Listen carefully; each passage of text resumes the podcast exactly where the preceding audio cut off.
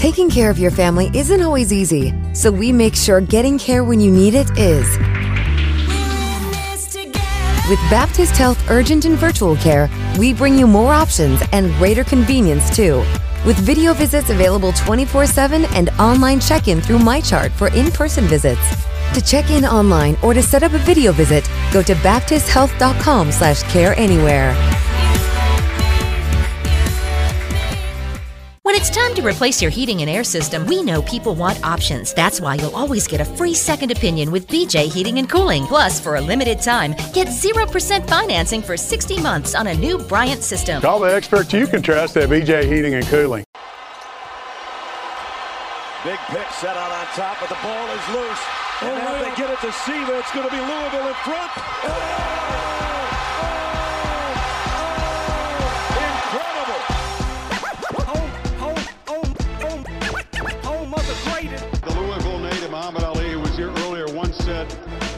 I shook up the world. In BCS Bowl terms, you guys shook up the world. Oh, I'm the king of the world. Hold it, hold it, hold it. Pretty. Hold it, you're not that pretty. I'm a bad man. Wait, wait, wait. I shook up the world. First and third, two out. The 2-2 from Iggy. Swing and a miss.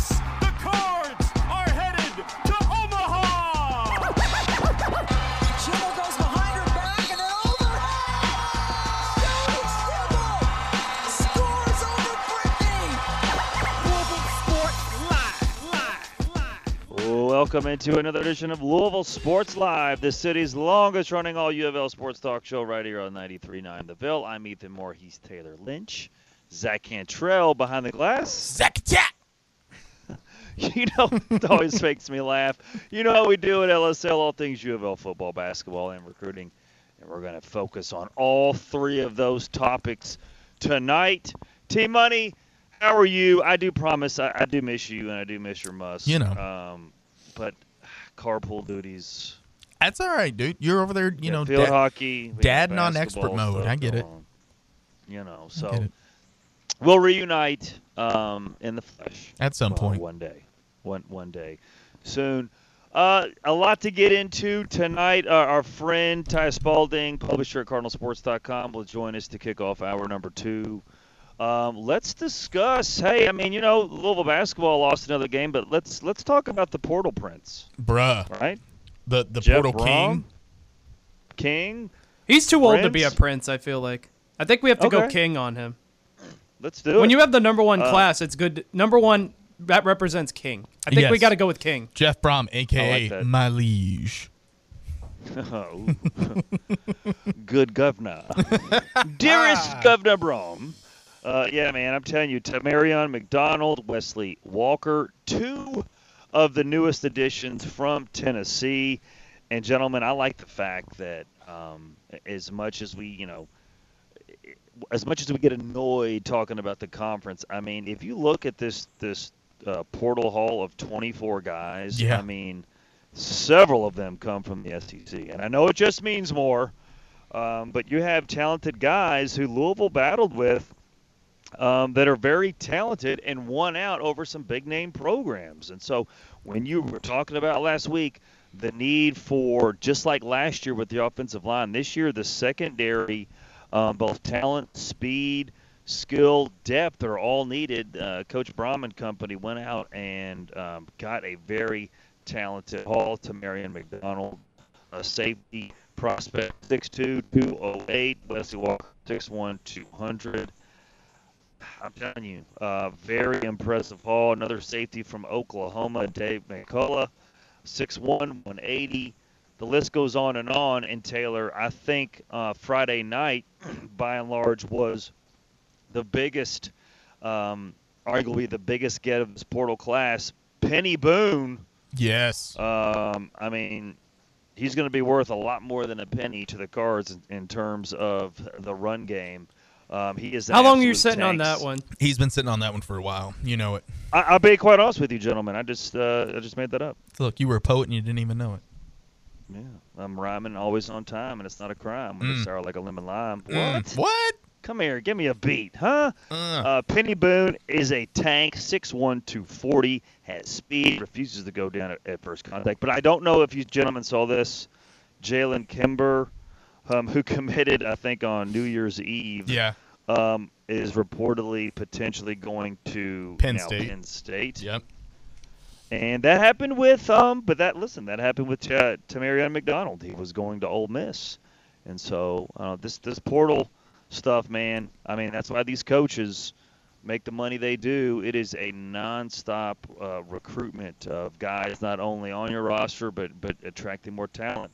Um, every year now, it's free agency in college football. Absolutely. But I mean, you mentioned some of the guys, some of the schools that these guys are leaving to come to Louisville. Obviously, you mentioned Tennessee with the two starting safeties from Tennessee now leaving, coming here to Louisville. But you've also got transfers from Texas A&M, Oklahoma, Houston, North Carolina, Texas Tech, the team up the road, Ohio State, Miami, Alabama. Like you're not talking about and and you you've got some from Yale and Harvard and San Diego State, UCF and and Pitt and some South Alabama, but Louisville's not just getting dudes that are you know unknown or, or lower level guys and and Yeah. bringing them up here to, to to punch up at the Power Five level. Like you're getting guys from other Power Five schools and you're getting guys from other Power Five schools within the ACC with Miami and North Carolina that are transferring to Louisville, and and you saw that USC game and the, and the way that Louisville secondary played in that USC game, and you knew coming out of that that Brohm and, and his staff were going to go to work on that secondary because that was going to be it was an area of weakness, uh, and it was going to be an area that they were going to need to improve, and they've done that in the transfer portal with the guys that they're bringing in, but also we haven't heard for certain that Quincy Riley's not coming back. So No, I didn't even and think all about that, indications actually. Keep that in listen, mind as all well. indications are that he is going to be coming back. Nothing official, um, but the rumblings have been um, that he'll be coming back. I think we're going we're going to know this week, one way or the other. But um, uh, the vibe is he's going to return. And, and gentlemen, if that's the case, I mean Oof. the secondary. I'm going to feel as good about the secondary as I did this season about the offensive line. You have talent, you have depth, you have speed.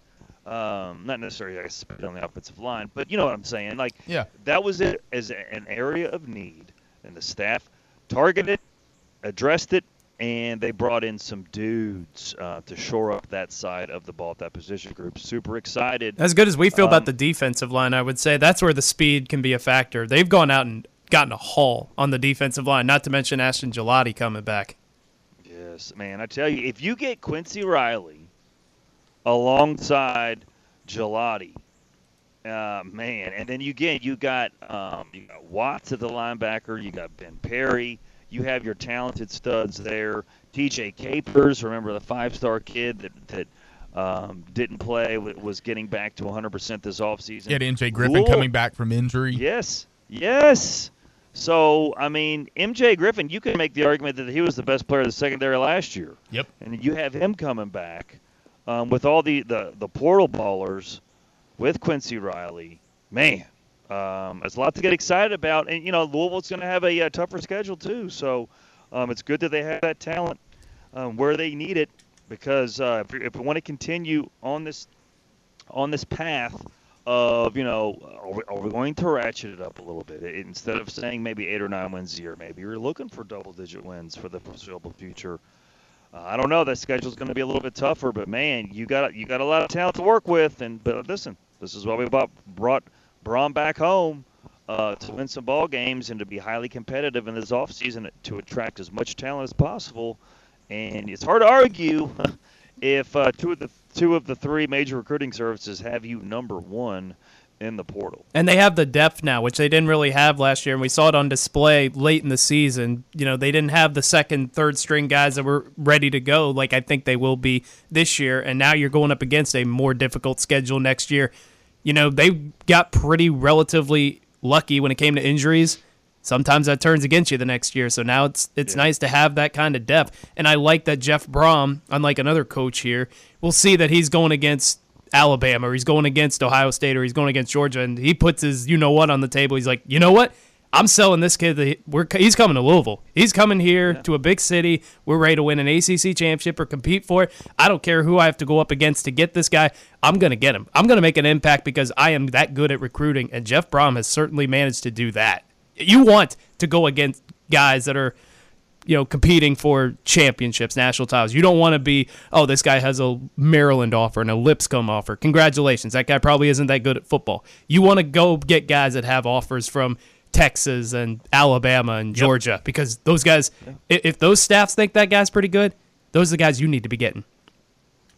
Absolutely. 8150 939 is the number. The UPS Shops text lines 3831 939. So, what, Tayler, for you, um, give me from this portal haul, give me your, I guess, game breaker, if you will, offensively and defensively. What's what's the top top dude you're most excited about um, heading into next season? I mean, obviously, watching him on film Peny Boone, and we, we talked about him a little bit earlier. I mean, he, dude's a truck. And to watch the way he runs, and yeah, he played in the MAC, and, you know, you, you say what you will, but skill is skill and talent is talent. And regardless of who he's playing against, when you watch him play, you watch some of the things that he's able to do, just the freak athleticism that he has, the ability to just run over dudes. And I think we're going to get to a point here in the next couple of years with the transfer portal and the way that things are going in, in college football and college athletics as a whole. You're not going to see that much of a difference in body type from, say, a Toledo and uh, a Pittsburgh or a Toledo and a South Carolina or or something like that. Like you're going to start now skill level and athleticism and that sort of thing. Yeah, but body type, in depth a little bit. Yeah, in yeah. depth, but but body size, speed, like that sort of stuff. You're not gonna you're gonna start to see less and less of a of a difference. And when you watch him go against guys and just plow grown men over, I don't care if you're at the MAC level or you're at the SEC or the ACC or whatever. When you're mowing dudes over that are grown men, that's impressive, and that's what Peny Yeah. Boone can do. So seeing him here in this offense if Jeff Brohm wants to play a similar style to the way that they played this year. And obviously, I think they're going to air it out more, and I think they're going to be they're going to add more to the offense. But Peny Boone is going to be a major player in what Louisville wants to do offensively. So I look at him, and I'm really excited about what he brings to the table. Obviously, I'm excited about Colin Lacey and what he can do. L- Louisville has really they had Jamari Thrash this season, but they really didn't have anybody as like a number two to Jamari Thrash. So bringing in Colin Lacey to have that type of impact that Jamari had, but then also to bring in some other guys, and I'm sure you'll touch on a couple of them, but to bring in some other guys and bolster that wide receiver room and give you like a 1A, 1B, 1C type of thing, I think is going to be is going to be huge for for Louisville. And I'm defensively, I'm super excited to see what Thor Griffith can do. Like, I'm Thor. really, really excited to see what he does uh, at that defensive tackle position.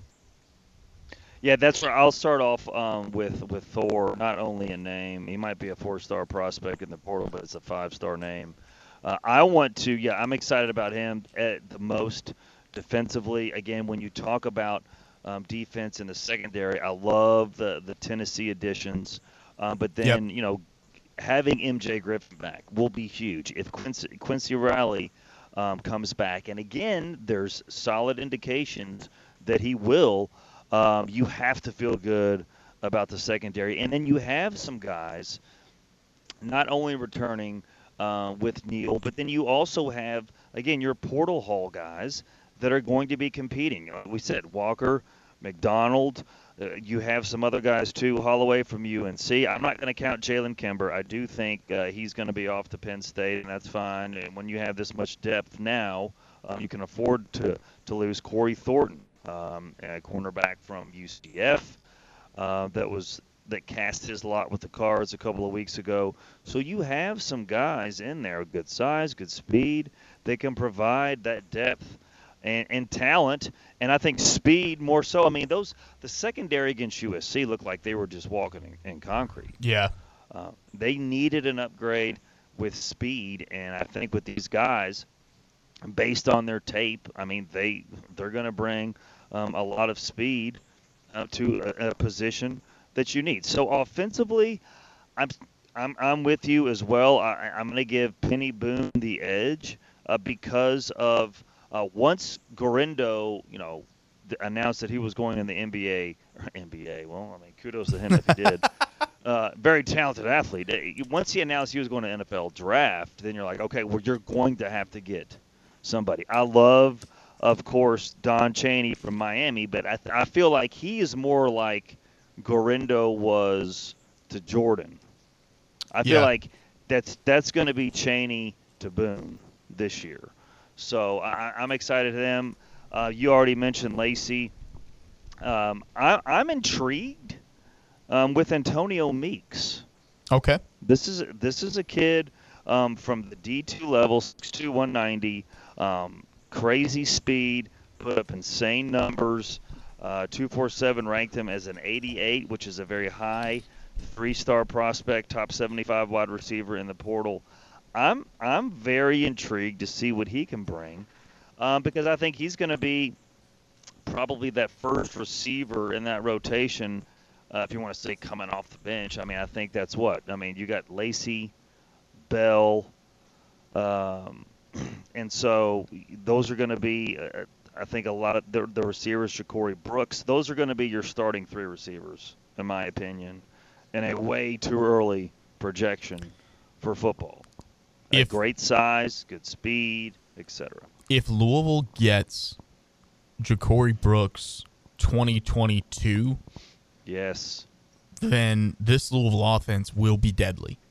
I mean, if he la- this year he was injury plagued for most of the season, but the year before that he was the leading receiver at Alabama, and if he can recreate that magic this year with this offense, I mean, you're looking at a another trip to Charlotte. Yeah.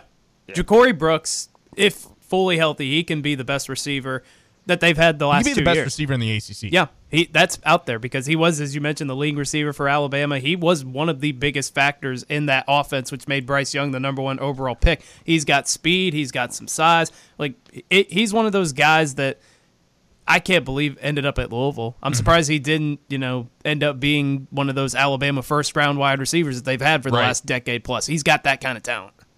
See, and that's and that's why um, it's it's so exciting with, with football too. And it's a big if, but if Tyler Shough stays healthy, Dude. now you have a quarterback that can make those throws. He's not going to put air under the ball on those deep balls. He's Right. going to hit his receivers in stride down the field, 40, 50 yards. And then you have dudes like a Ja'Corey Brooks, like a Colin Lacey, like a Chris Bell that can that can make plays on the ground, and then you have a solid one-two punch in Boone and Chaney.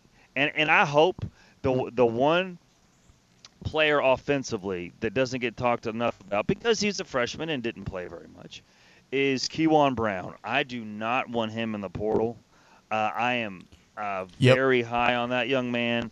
I think he would be. I mean, I think um, in the very limited action that he got, and I get it, it's one game against Murray State, whatever. But I saw some shiftiness. I saw, you know, low to the ground, can can either, you know, juke past his man or run somebody over. So uh, you saw that, and again, the small sample size that he played. But I want Keyjuan Brown in the fold and, and with this running back group because, um, you know, as as deadly as Jordan and Guerendo were, we didn't have they didn't have a receiving group that could complement them because you again just like we had with Tyler Hudson under Sat, we had him and then a couple of other guys. You had Thrash and a couple of other guys that now went off to other schools. And again, we hear uh, with our friends that uh, you know tout the SEC all day long. I mean, you know, you had your receivers Kevin Coleman went to Mississippi State. Uh, Ahmari Huggins Bruce went to South Carolina. Last I checked, those two teams are in the are in the SEC. So you know the, ace, the little Just ACC means more. must not be that bad. Yeah, it does.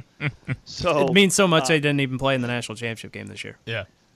exactly. So um, I'll tell you this: uh, the top 25 was released late, or I guess early this morning at around 1:45, I believe. Yeah.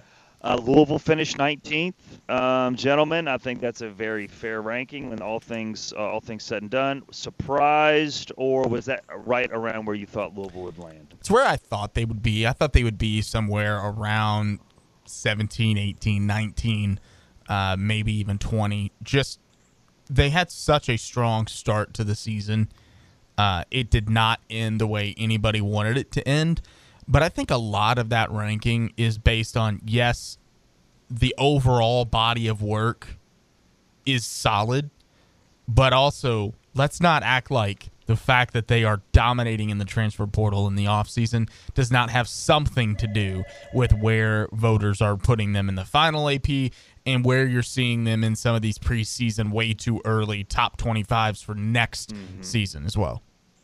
Yeah. No, Yeah, I was pleasantly surprised actually that they were 19th. I thought they'd get dinged a little more for losing to USC, but I think the voters saw enough. You know, they beat Notre Dame. That's a big win. They played in the ACC championship game, and I know we used to use this as the metric in the past as a springboard was bowl games. Now I think we're using the portal as the springboard. So I think there's Yep. a ton of momentum on that side, obviously, and the marquee wins they got. I, I thought they would be 22 or 23. I was pleasantly surprised to see that they made the top 20, and the voters should be commended for that. And I thought because voters typically tend to overreact to bowl games, I don't think they do that anymore. Yeah, I'm with you there. I, I haven't seen guys, you know, chime in if you've seen other polls. I know Athlon has Louisville at 23. I think ESPN has the cards at 22.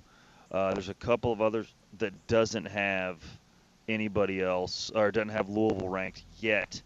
Um, I'm gonna I'm gonna go check on that. Uh, but yeah, I mean, I would I would expect by and large Louisville to be around that 21 to 25 range in the preseason in a variety of polls. I mean, it looks like we've already seen that uh, to a certain extent in some of them. Yeah, absolutely. And I think that it was it's so crucial to to have the type of season Louisville had and to start in the transfer portal and in the offseason the way that they have to get themselves ranked in the preseason polls because you know, if this team next season does what I think a lot of us think that they're probably capable of, capable of doing, which is getting close to replicating what they did this season. And I think given the guys that have left and the guys that have come in, I think you've you've upgraded and I think that you're setting yourself up to have a very similar season to the one you had last year. But it's so important to be ranked in those preseason polls because as much as we want to talk about the AP poll doesn't matter and it's and it's only, you know, the college football playoff poll is the only poll that matters and that is true. But you can't look at the AP poll and the college football playoff rankings and tell me that they don't use that at least as a guide. Um, Yeah. either either subconsciously or not, um, they're using it as a guide. And so to be in those initial top 25, to be in that preseason top 25, like that is so important, so hugely important uh, for Louisville to kind of put them on the right path to get started next season. Yeah, I, I'm with you there. 8150 939 is the number. The UPS Jobs text line is 38 31 939. Uh, before we get to Loyal Lawrence, I just checked CBS, and they have the cards at number 25. Uh, NC State's at 22. Cards don't play them next year. Clemson is number 21. Florida State is number 19. SMU, guys, th- this is a team that's been on everybody's preseason top 25 list. SMU's at number 18. Uh, the Mustangs travel to Louisville uh, to take on the Cards uh, as they are a new ACC member. And Louisville opponent Notre Dame is number nine. So interesting. Louisville will play, at least according to CBS, four ranked teams. Number nine, Notre Dame. Number 18, SMU. Number 21, Clemson. I apologize, just three ranked teams. But yeah, SMU.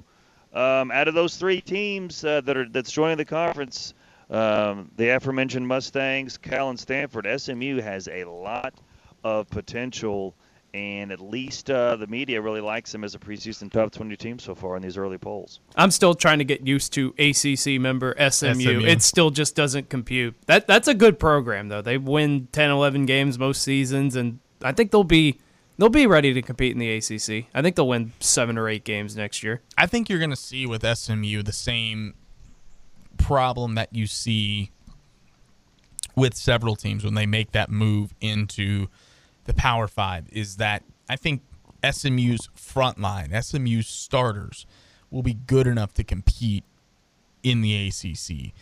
Mm-hmm. It's when you get into that second string, that third string, that's where SMU will struggle. And I think that that's probably where SMU will struggle, but maybe Stanford and Cal won't.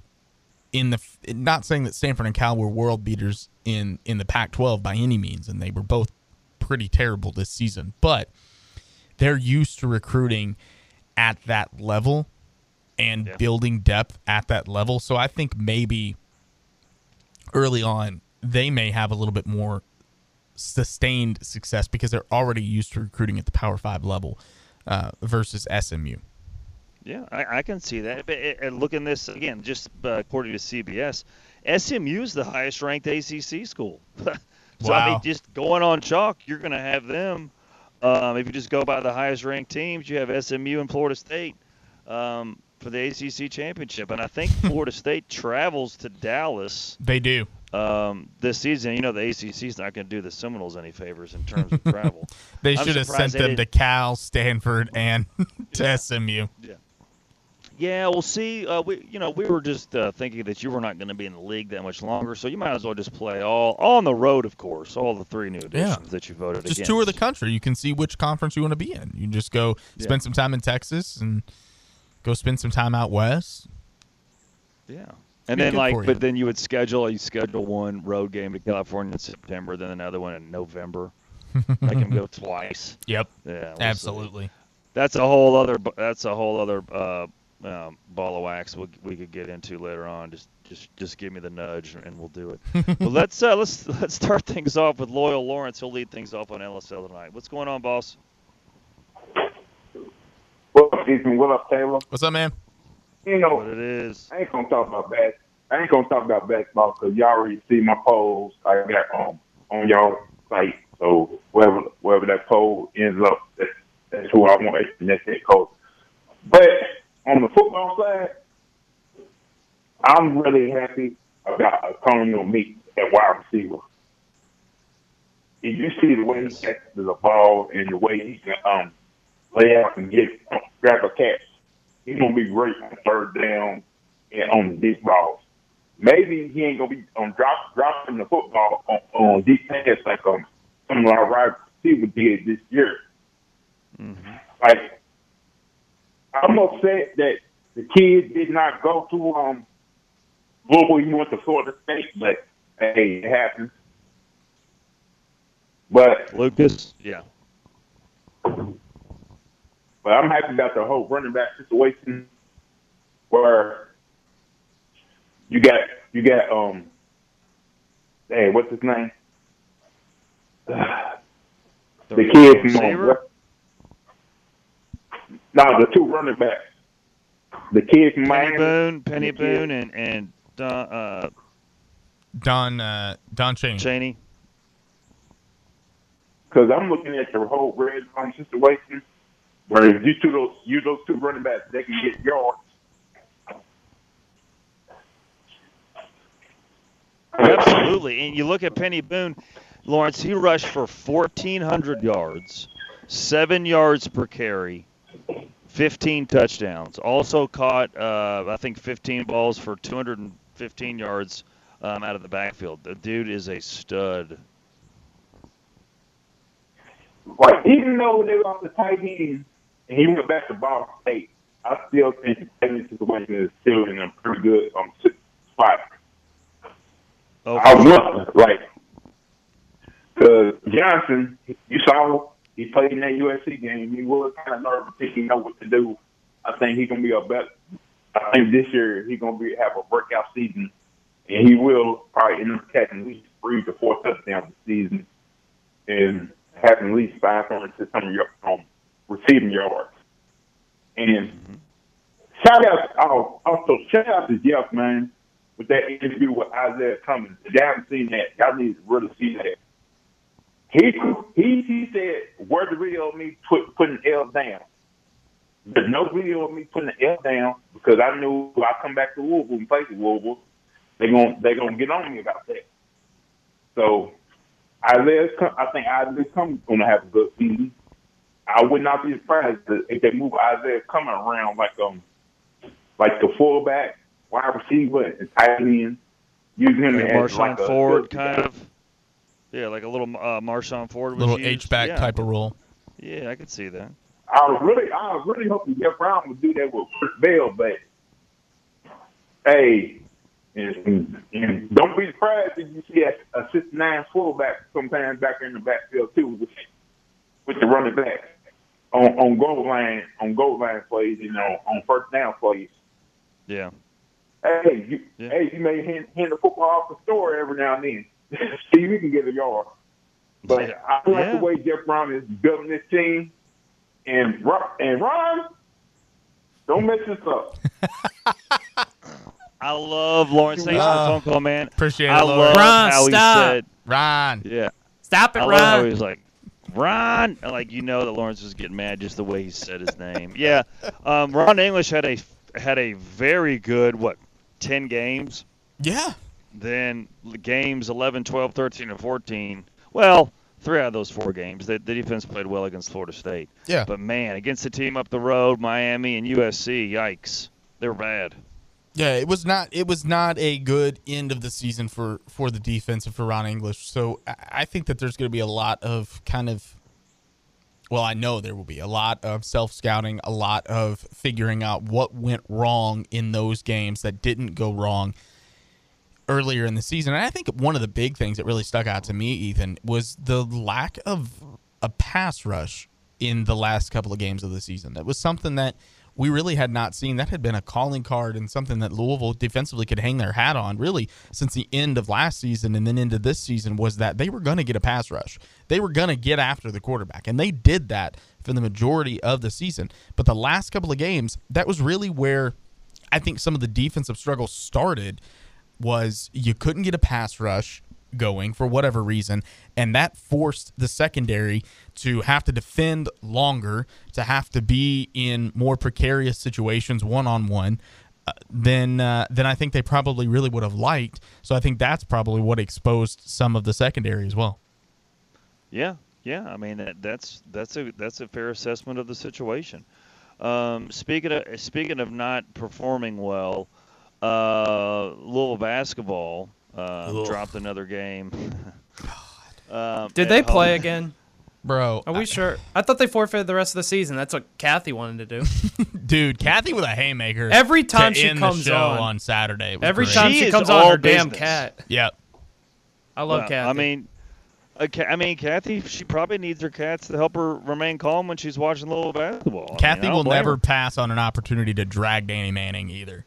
And I think it's Oh, hysterical. She's committed to the bit. I love it. I know, and she like, and she's no nonsense. She'll go there. Yep, I want to make my point, and then just see ya. Yep. And like a lot, a lot of the times there are some haymakers. A lot of the times it's just like she's blunt, straight to the point. Love it. Um, Can you Tayler, were imagine you how often those cats meow during the game? Dude, I, I I love it. Kathy can call whenever she wants because she doesn't call me an idiot like some other people that call in. Hey, Kevin. Well, I was I was going to ask you about that. Um, I mean, you're you're first of all you're a gentleman, and you're a scholar. all Ah. right, so so were you surprised at all at the amount? I didn't catch the entire post game that you did. I, I listened to a lot of it. Mhm. Were you surprised at the um, at some of the callers that were, or uh, what if you've heard anything out there on social media world about um, bringing up the the injuries like it's some sort of valid excuse with how bad, and just totally ignoring how they started off the season anyways with the full roster? It didn't surprise me because I knew it was going to happen. I just wasn't sure if we were going to make it through the whole post game show before somebody brought it up or if it was just going to be out there on social media. But alas, we did not make it through the post game show without somebody bringing it up. But She said, "Alas."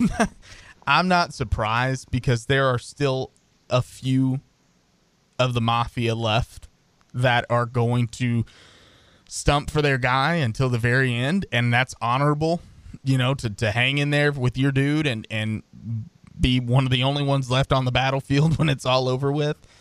But uh, no, I mean it didn't surprise me. But we can. I mean we cannot try to use injuries as an excuse. I mean seriously, because listen, if this team, just like I said Saturday, if this team was winning games convincingly and they looked great in the beginning of the season and then the injuries hit and then they started playing bad and losing games, well then you go, okay, well it's injuries. They got seven scholarship guys, you know, blah blah blah. But this isn't that. Like th- this team was bad when they were healthy and they're bad now. It's not you can't blame the injuries. And let's be honest, man. All all this does it, it um, if if those you know if Trey and JJ were healthy because you know first and foremost first and foremost God bless Dennis Evans. Um, certainly hope and pray that he um, it's not a situation yeah. where he can't ever play again. Maybe it's you know for the short term, obviously. Um, his health is of utmost importance above anything else. Um, but he wasn't really contributing uh, to this team in a major way yet. Uh, I don't know if he was necessarily counted on to do that as well. Um, Manny Okorafor um, has played sparingly, anyways. Uh, I think you know certainly losing JJ hurts. There's no doubt about that. Um, you know, his 10 points, four rebounds on a game. I think Tre White will be back. What I mean, I think he is probably legit day to day. Uh, I don't know if he's going to play on, on Wednesday. Miami is also battling several injuries. Uh, Wooga Poplar, who is their second leading scorer and leading th- three three point shooter, uh, he is day to day. He practiced for the first time this week. Mm-hmm. Um, he this this kid shoots like 50% from three. Dude, he's lights out. Yeah, and they have what three or four scores averaging 16 or more a game. Yeah. They as a team they shoot 43% from three. If you thought Pitt um, made it rain threes on bro. Louisville, just I, Spencer was in here. hurricane of threes. Spencer was in here earlier before we got started, and he checked it, and the line I think he said was 16 and a half. Uh, I told him take it, take take Miami in the points. Yeah, I, I think I'm gonna do the same. Miami, how many? What's the over under on threes they're gonna make? It's probably like 12 or 13 because these guys can shoot lights out. Yeah. Obviously, we know Louisville can't cover the shooters. Th- this is not gonna be pretty. If Miami's a top 15 ish kind of team. If This the is not gonna over be pretty. under on threes for Miami, let's say let's say it's at 11 and a half. Are you taking the over, or the under? I'm going over. Yeah. I'm doing. I'm going to do what I did against Pitt, and what I'm going to do to a lot of the team, the really good teams Louisville plays. I did the spread, and then I parlayed the spread and the over under, or the over in this case. So I had Pitt seven and a half, and I took Pitt again at eight and a half, and then I parlayed eight and a half in the over. All all easy. Well, I'm going to say the over didn't hit until maybe three, two or three minutes left. Mhm. But I mean, th- this is this is like the team's not entertaining, so why not bet and you know have something? There could be there'll be some times too where I bet, uh, well, I'll bet on them. Um, really? Like I, I took I took the cards against DePaul. I mean, I really thought that they would they would they would win, um, and then I, you know, of course, I learned the hard way, and, and now um, I'm not going to say make the same mistake twice unless they prove me otherwise. So that that's where we are. It's unfortunate, Tayler. Again, I said on my post games. I'm sure you said some degree on yours. We're going to get back at some point. Yep. To celebrating wins and talking about the actual game, and not having vent session after vent session. But this is where we are, and I understand it. If the if the fans want to call in and they're still mad, dude, I tell you what, I saw videos, I saw videos of like the championship year 2013, how how lit the Yum Center was, Oh, how yeah. rowdy it was, and just the starting lineups, um, how engaged the fans were, and then you just think back to now, and it's just it, it's infuriating, man. It's just so it's disappointing, disheartening, infuriating, um, all all the same. Just, I mean, I, I understand like both sides of the argument. You wanna you wanna get rid of him part ways now. Certainly get it. if you want to have him sit in it, since you know he's responsible for this mess that we're in now, I understand that part too. But it is going to continuously be, um, you know, frustration. It's going to get ugly when these losses mount. Um, I think when we talked about it last week, I think the NC State game at home, you you have somewhat of a chance, and I'm by saying somewhat, yeah, ESPN FPI has it like at eighteen percent. Um, but like, I mean, if So you you're look at that, there's a chance. there's a chance. Well, I think the Miami game, it's three. God. I mean, so it's like, yeah, exactly. It's It's sad, just, man. It's just, It's just it is. sad. This is where But we're at. You, do you all think, in your heart of hearts, that that Coach Payne will will pack it in at some point during the season or right after the season and and just acknowledge what a failure this has been and you know be receptive to, to negotiating it out No. i No, still feel no. guys honestly i still feel like he doesn't truly Believe that it's over. He has No, he done. doesn't. yeah, that he that it's over. A and that B that he has done as bad of a job as everybody knows that he has. He- I, I, that's the vibe I get. He Maybe I'm probably thinks he's still in the midst of his three to four year rebuild. He thinks we're probably just halfway to where we need to be and all that kind of stuff. Well- I, I don't believe he's given up. I don't believe there's any way that he's going to do any sort of settlement. If they weren't going to fire him after the game against the team up the road, it's not going to happen during the season. No, I, I don't think so either. And and I said this on Saturday that as a fan base, we're just gonna have to grin and bear it for the next two months because it's it's until we get to March, it's going to be ugly and it's gonna get worse as we get into ACC play and as we start playing the Dukes and the Carolinas of the world and and starting. Saturday against Miami, who I think is legit, and I think they're going to make some noise in March, uh, especially once they get healthy. But uh, it's gonna be it's one of those things that we're just gonna have to deal with. And and I understand the people that you know wanted Kenny Payne gone midway through the season, and I understand the people that say they want him to sit in it. But the problem for me, and and the thing that I said Saturday was, I don't think it bothers him.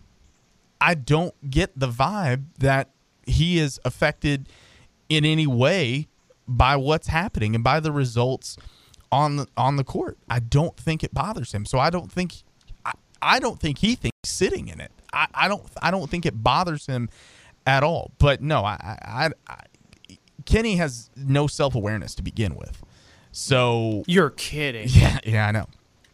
So f- for him, there has been no look in the mirror. There has been no I don't think this is working, blah blah blah blah blah, which granted, to some extent he shouldn't be doing it. To to some extent he should just be focusing on this team and, and on trying to get things right. Mm-hmm. But at some point you have to be self-aware enough to be like, God, especially at the end of the year and and just man, this is not what I thought it was going to be. This is not my goal. This is not this is not working out. But do I think that he's going to take any kind of a settlement? No, I think he's going to take every bit of money that he's owed, and I don't necessarily fault Would- him for that. I, I, yeah, I mean, I would, I would exactly, I would do the same thing. So I don't necessarily fault him for that. But I don't think he, the people that want to compare the situation that Kenny's in to the situation that Chris Mack was in, I think it's it's two very different situations. Kenny doesn't necessarily want to leave. Kenny had to be convinced to be here to begin with, but Kenny doesn't necessarily want to leave because I don't think he thinks it's as bad as it is. Chris wanted out in a bad way and did not care how much it cost him to get out. That's why he took the the settlement and said deuces um, because he's a quitter. But I, don't think Kenny's a quitter. I don't think Kenny f- understands and and the worst part is there are not people that I believe in his circle that are telling him the truth. No. And I think that's the bigger one of the bigger issues is he does not he has a circle full of yes men. He does not have a circle full of people that will tell him the truth. No, he doesn't have that one guy who's telling him what you're doing is not working, Mhm. whether it's this way or this way. And as I've said before, like if you're a teacher and every student fails the exam, that means the teacher failed. If a couple students fail, then that's on the teacher. Like Tyler Greever raised a great question about, you know, if what you're teaching them isn't working, why don't you try a different method? and he's not trying a different method. That's just the stubbornness that's there. That's then the fact is, if these guys don't understand what you want them to do, then for lack of a better term, you need to dumb it down. That's what the head coach is supposed to do, and he hasn't You're done gonna it. find you need to find opposite ways. You need to find you know alternate ways to get the messaging across. That that's how that's what makes Well, apply good it to teachers. apply it to Yeah. you. Like what what what would you do as an educator in that situation where you've you've given a test and a lot of kids failed and do do you have to like look at yourself and go, "Okay, how did I teach that lesson and how do I need to not teach that lesson or teach it in a different way?" Well, see that, that that's that's a great that's a great question. So I can even break it down uh, over my you know career. It could impact. It could. I could teach the same lesson to a different class. I could tell you that the one lesson in one class was phenomenal, and then that exact same lesson with another class was a flop. Mhm. So what I would do would spe- well, I would speak to colleagues. What worked for you?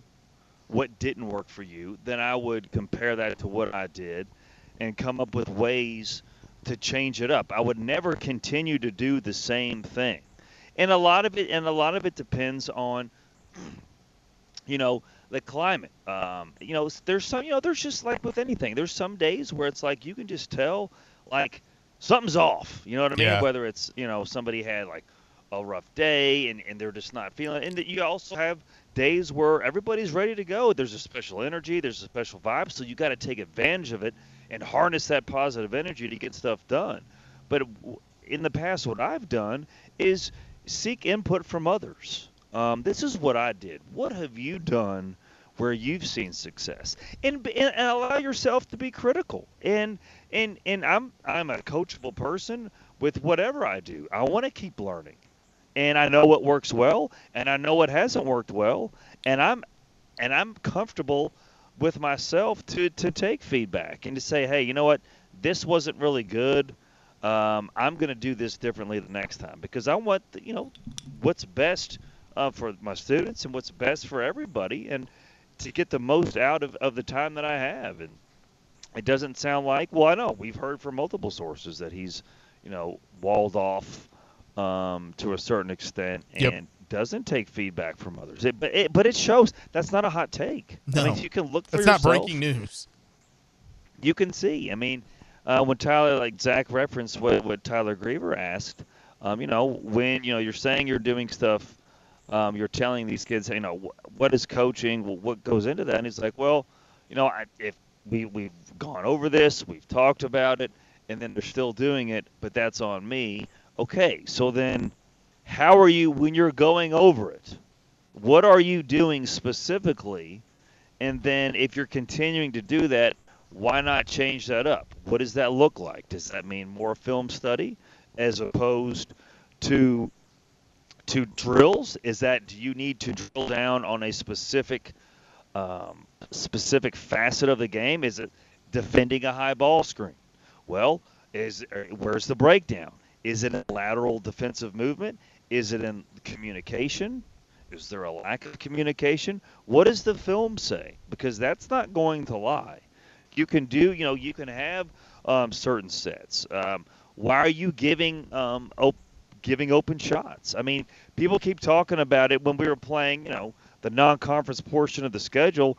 You know, Louisville's three-point defense has has really improved. Well, looking at, at the statistics, sure, but if you're watching the game and trusting your eyes, you know how many open threes Louisville gave up. Just their opponent wasn't good enough to hit them. Yeah. So we're not seeing this anymore. Pitt ain't Pitt's not going to do that. No. And Pitt's not even a tournament team. They could be, but they're they're a fringe NIT team right now. You know, Miami was ranked at one point. They got drilled by the team up the road and a couple of other um, a couple of other opponents, but they're a really good team. They're not going to miss a bunch of wide open looks. So, you know, it, but you can tell, and that was the main pushback when you hear any anybody talking about how the injuries have really impacted this team. Have they have they made an impact? Sure, you have to concede that. Losing JJ Traore um, hurts the team. There's no doubt about it. Losing um, losing Tre White hurts the team. Mm-hmm. But if you're looking at the full body of work, all it's doing is it's widening the margin because they had those two young men. They still lost to Virginia Tech. They still lost to Kentucky Wesleyan. They still lost to Chattanooga. They still lost to a uh, mediocre IU team, and they lost to Texas. So there's it, these losses are still happening. Uh, Arkansas State had most of those players. You know what I mean? So it's just like that that doesn't fly. And then when the team was completely healthy last year, they won four games. Right. So you know, miss me with that. 8150 939 is the number. Matt is up next on LSL. What's going on?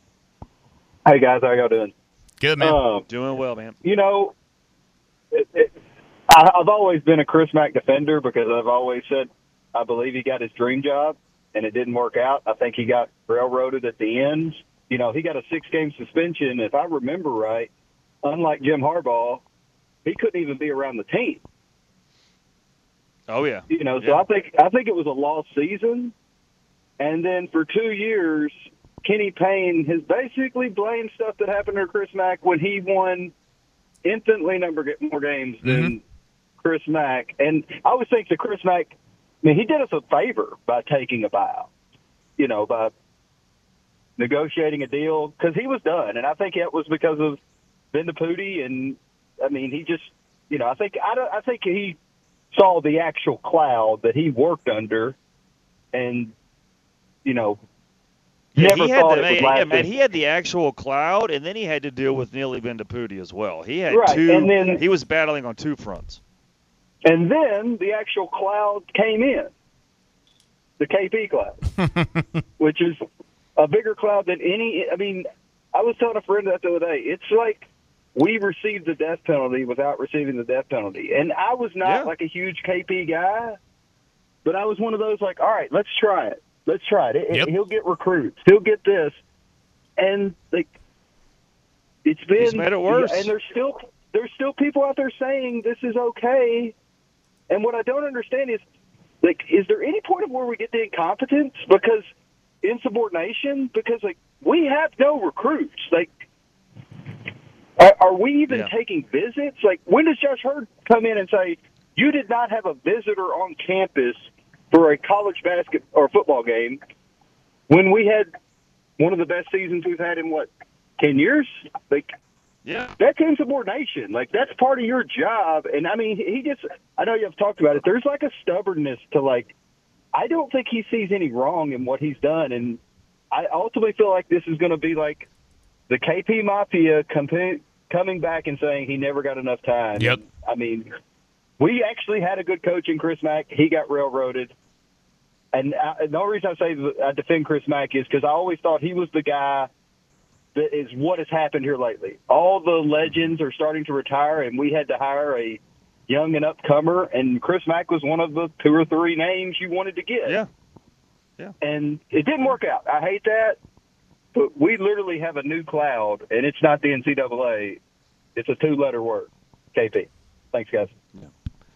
That's not. Yeah, and, and to to his point, Tayler. I mean, stubbornness. Um, I think that is that is ultimately, uh, among many other things, that's one of the catalysts, in my opinion, um, that led to his undoing. He's just his his unwillingness to change, his unwillingness to to to honestly really look from within. I mean, look no further than that. That, that we reference it all the time.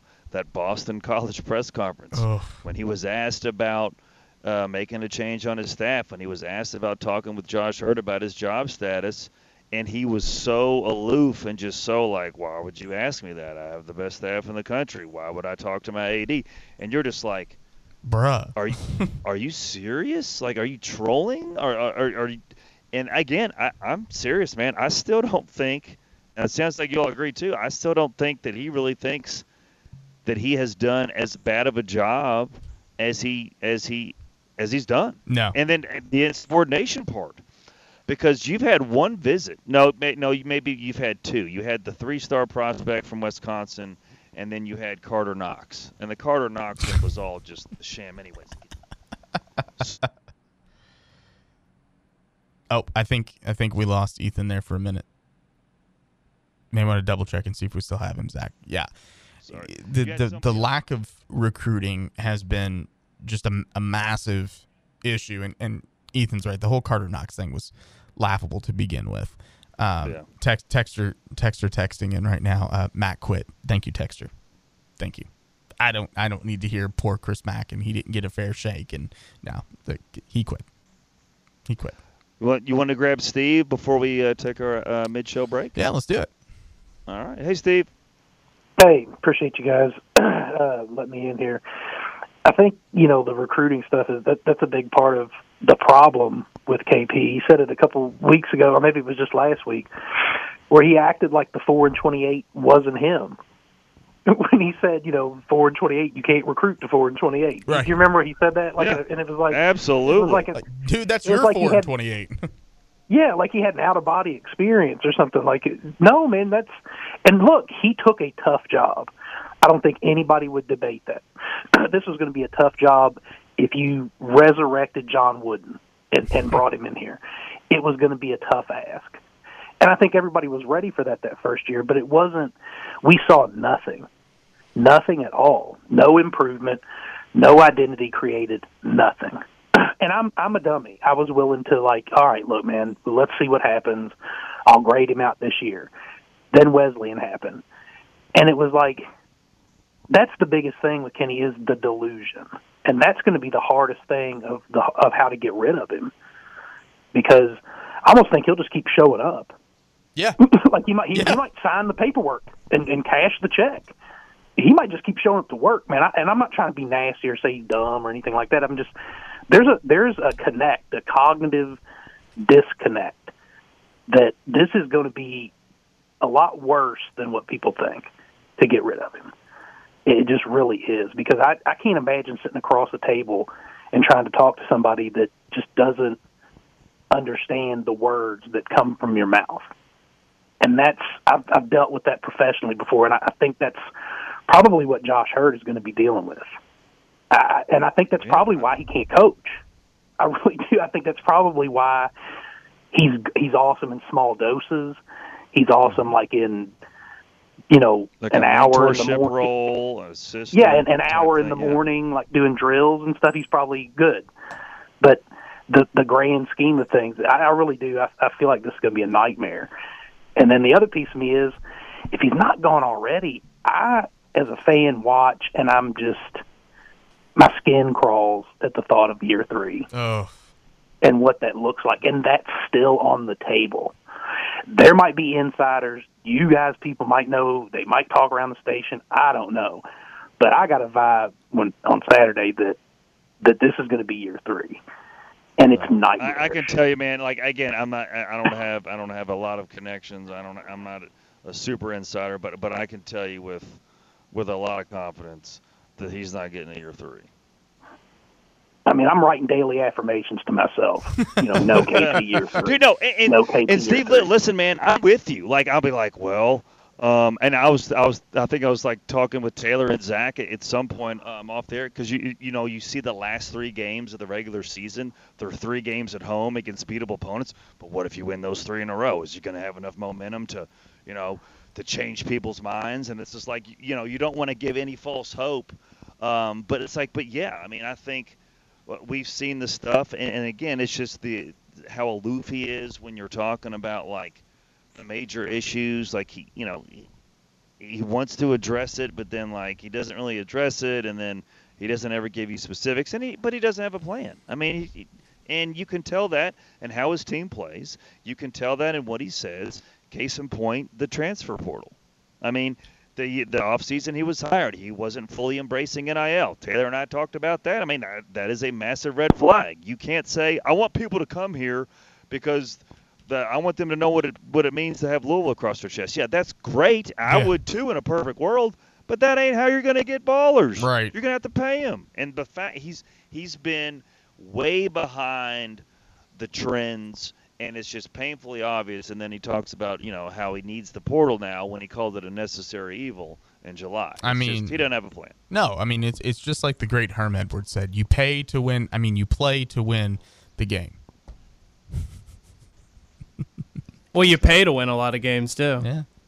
That's what you got to do. And you know, you look at the rest of of Louisville's schedule for January. They've got Miami. They've got the NC State game that you mentioned on the 13th. Then it's at number seven North Carolina, at Wake Forest, who's currently 11 and three and down one on the road, 42-41 right now at Florida State. They made a big deal at halftime because Wake Forest had 10 turnovers in the first half. It was their most turnovers in a half so far this season. I'm like, God, Louisville's like, hold my beer. Like, that's nothing. Just watch. Um, and then they go, you've got Duke. at- 40 ounce. Yeah, exactly. You've got Duke at home, Virginia at home, and then at Clemson to end January. So you play number seven North Carolina, number eleven Duke, number twenty one Clemson. Wake Forest has an opportunity to be ranked, possibly uh, if they keep winning the way they are. It's not going to be a fun January. And then February kicks off with Florida State, whom Louisville just cannot seem to find a way to beat. Yeah, yeah. I mean, yeah, if Louisville uh, again, I, I don't think they're going to beat NC State. If if they lose to the Wolfpack on Saturday, and yeah, I figure they will, they won't win a game in January. Nope. And I'll tell you this, like last year, and I said there's no, I have no evidence to, to tell me this, though we're going to beat Georgia Tech at home. Louisville will beat Florida State their first game in February. I'm telling you this right now. Louisville's, Louisville's beating the Seminoles. I'm, I'm taking that to the bank. I said it on Regardless of the roster makeup, Louisville will beat Florida State on February 3rd. just because. Yeah.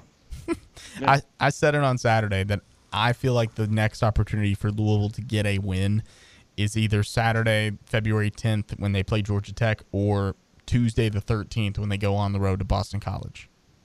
Bro, I don't think they're going to win a road game. I don't think they're Um, going to win another game the rest of the season. I think so. I think that I think they beat Florida State. I think they could beat Georgia Tech. I think they could beat Notre Dame. I think yeah, they they could lose all three. They but I don't think they're going to. I think they'll win two games. I think they win two the rest of the year. I can't pinpoint which two they're going to be. I think Notre Dame's will be one of them, and then I think pick Florida one State of your guys. yeah. We're gonna have a celebration. We are going to have a celebration. God, how funny would it be if the two games that Louisville finds a way to win are like at North Carolina and then home for Duke? And then they don't win another ACC game the rest of the season, and Louisville's got two ACC wins, but they're North Carolina and Duke. Yeah. All right. wow. Yeah. Well, one can. Then all of us are leaving because that'll never happen. Right. Yeah, exactly. All right, guys, let's take a break. When we come back, uh, we'll welcome on our good friend of the program, Ty Spalding, publisher of CardinalSports.com. We'll get his take on uh, the basketball program and um, the Portal King, Jeff Brohm, and this number one portal class for 2024. We'll do that and more when we come back listening to Louisville Sports Live, the city's longest running all U of L sports talk show, right here on 939 The Ville. When it's time to replace your heating and air system, we know people want options. That's why you'll always get a free second opinion with BJ Heating and Cooling. Plus, for a limited time, get 0% financing for 60 months on a new Bryant system. Call the experts you can trust at BJ Heating and Cooling.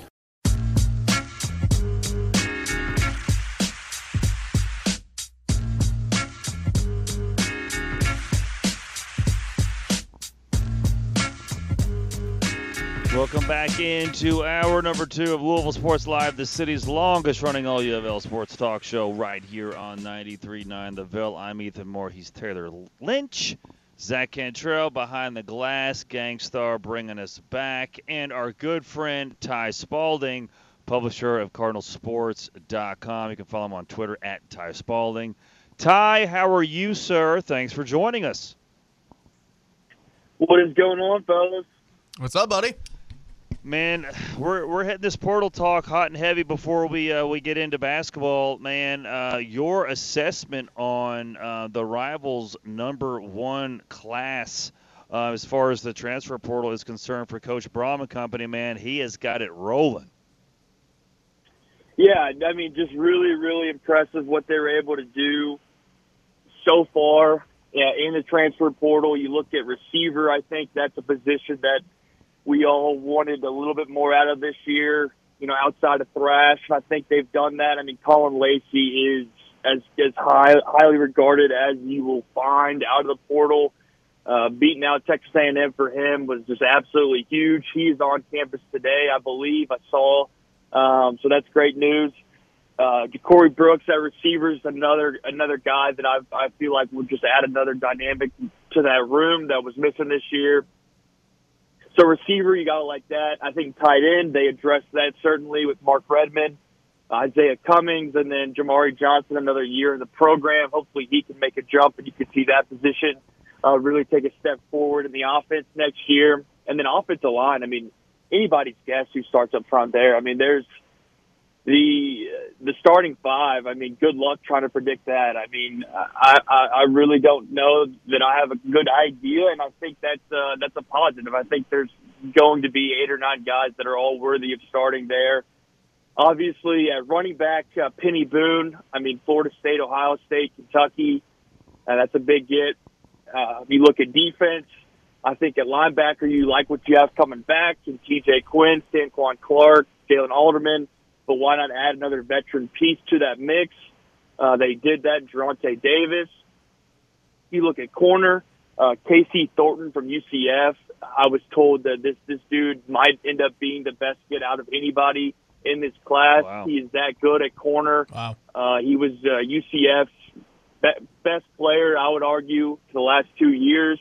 Um, so if you get Quincy Riley back and you have uh, Thornton opposite him, you got to like what you have there. And then at safety, obviously MJ Griffin's going to be back. Devin Neal's going to be back as well, from what I'm told. And then you add in um, the the two the two transfers from Tennessee, and, and you've got you've got a complete roster that that looks really really good on paper.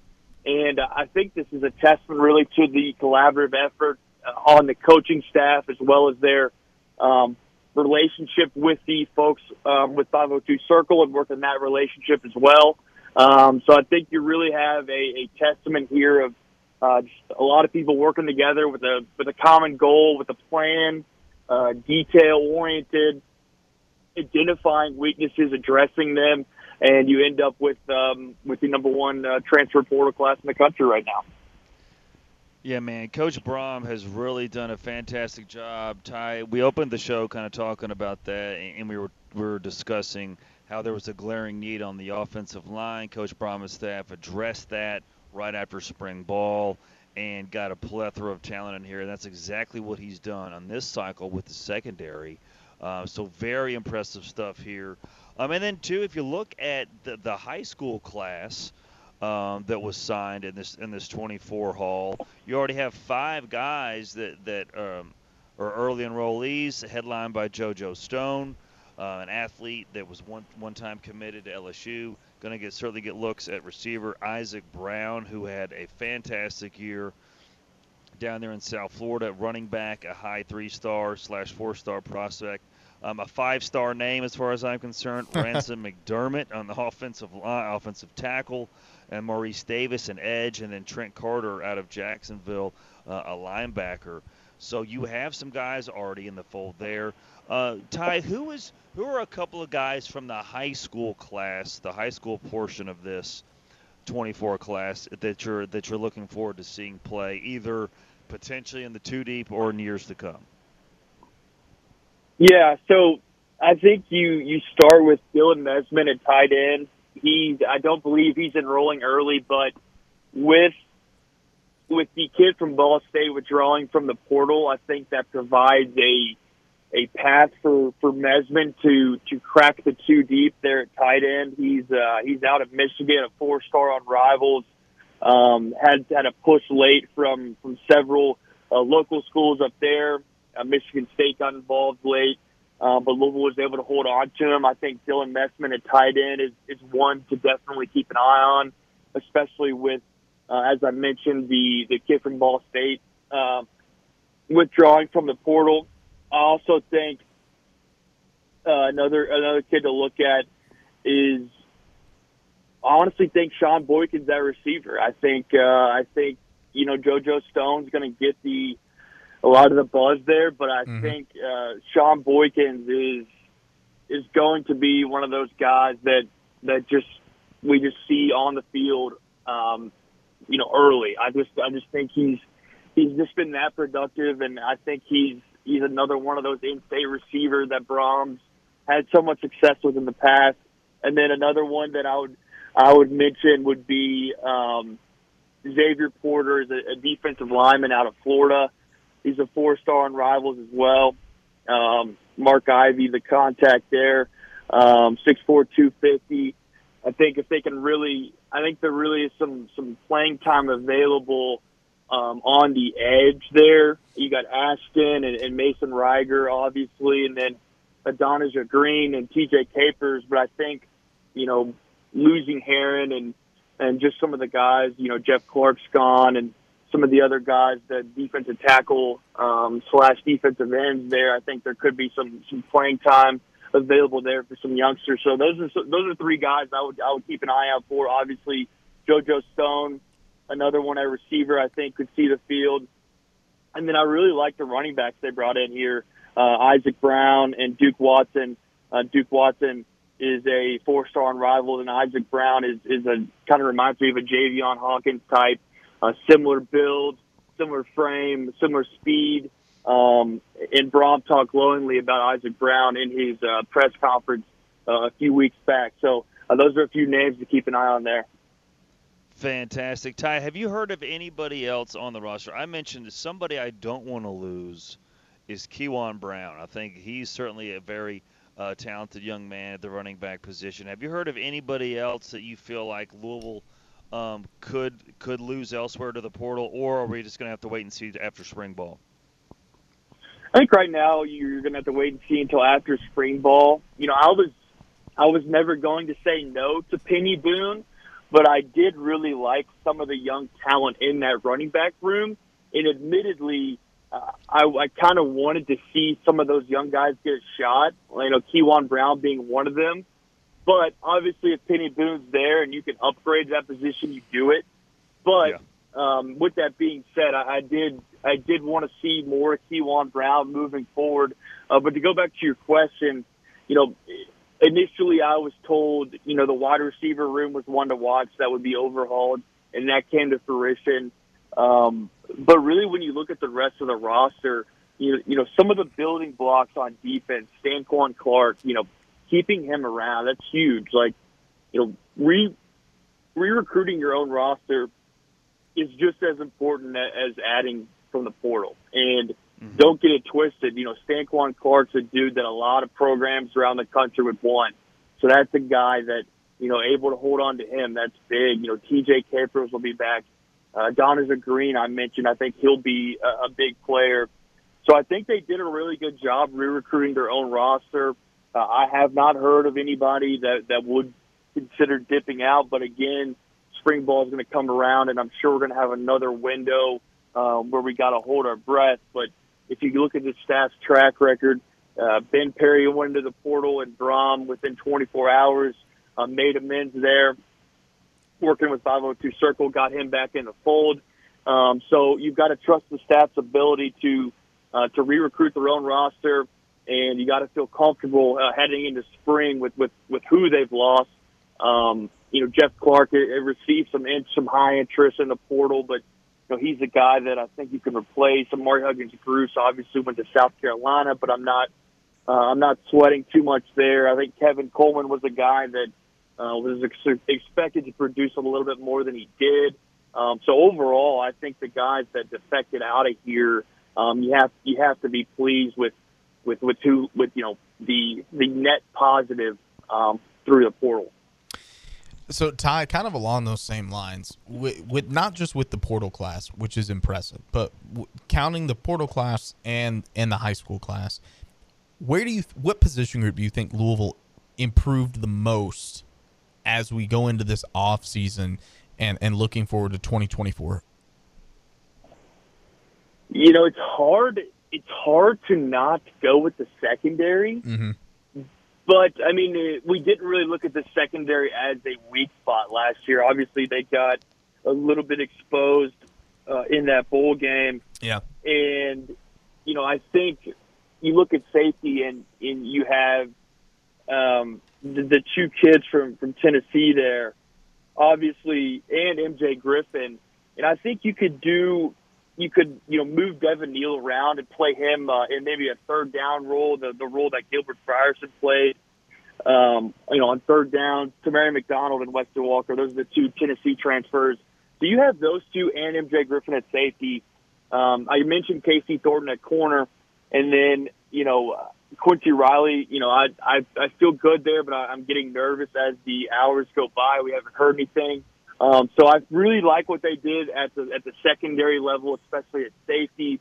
And then I mentioned it earlier. You know, I really think this wide receiver room this year. You know, Plummer took a lot of the blame, and rightfully so. But I mean, outside of Jamari Thrash, I mean, we just didn't really see any development or improvement out of that receiver room throughout the course of the year.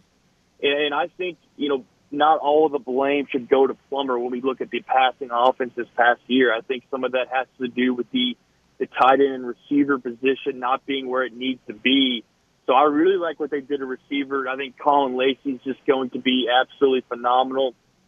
Ja'Corey Brooks as well, and then the um, the kid from the D two ranks um, should you know should see, should be able to um, you know to to see what he has and and you know hopefully Chris Bell can make another step forward. Um, but if you're asking me, I think you got to look at, at safety um, and then then receiver as well. I think the the two at receiver, Colin Lacey and Corey Brooks, are, are really really big time additions. Man, yeah, that, that's something that we were discussing earlier as well. And again, kudos to Coach Brown and staff for addressing the areas of need getting out there, targeting some prospects, and, and most importantly, landing them um, to fill out this roster. Exciting days continue to be ahead for this program. A 10 win season, your first year. Uh, building on that, welcoming in um, three new schools in the ACC. You're going to play two of them next year. Uh, you know, potentially another double digit win season um, ahead.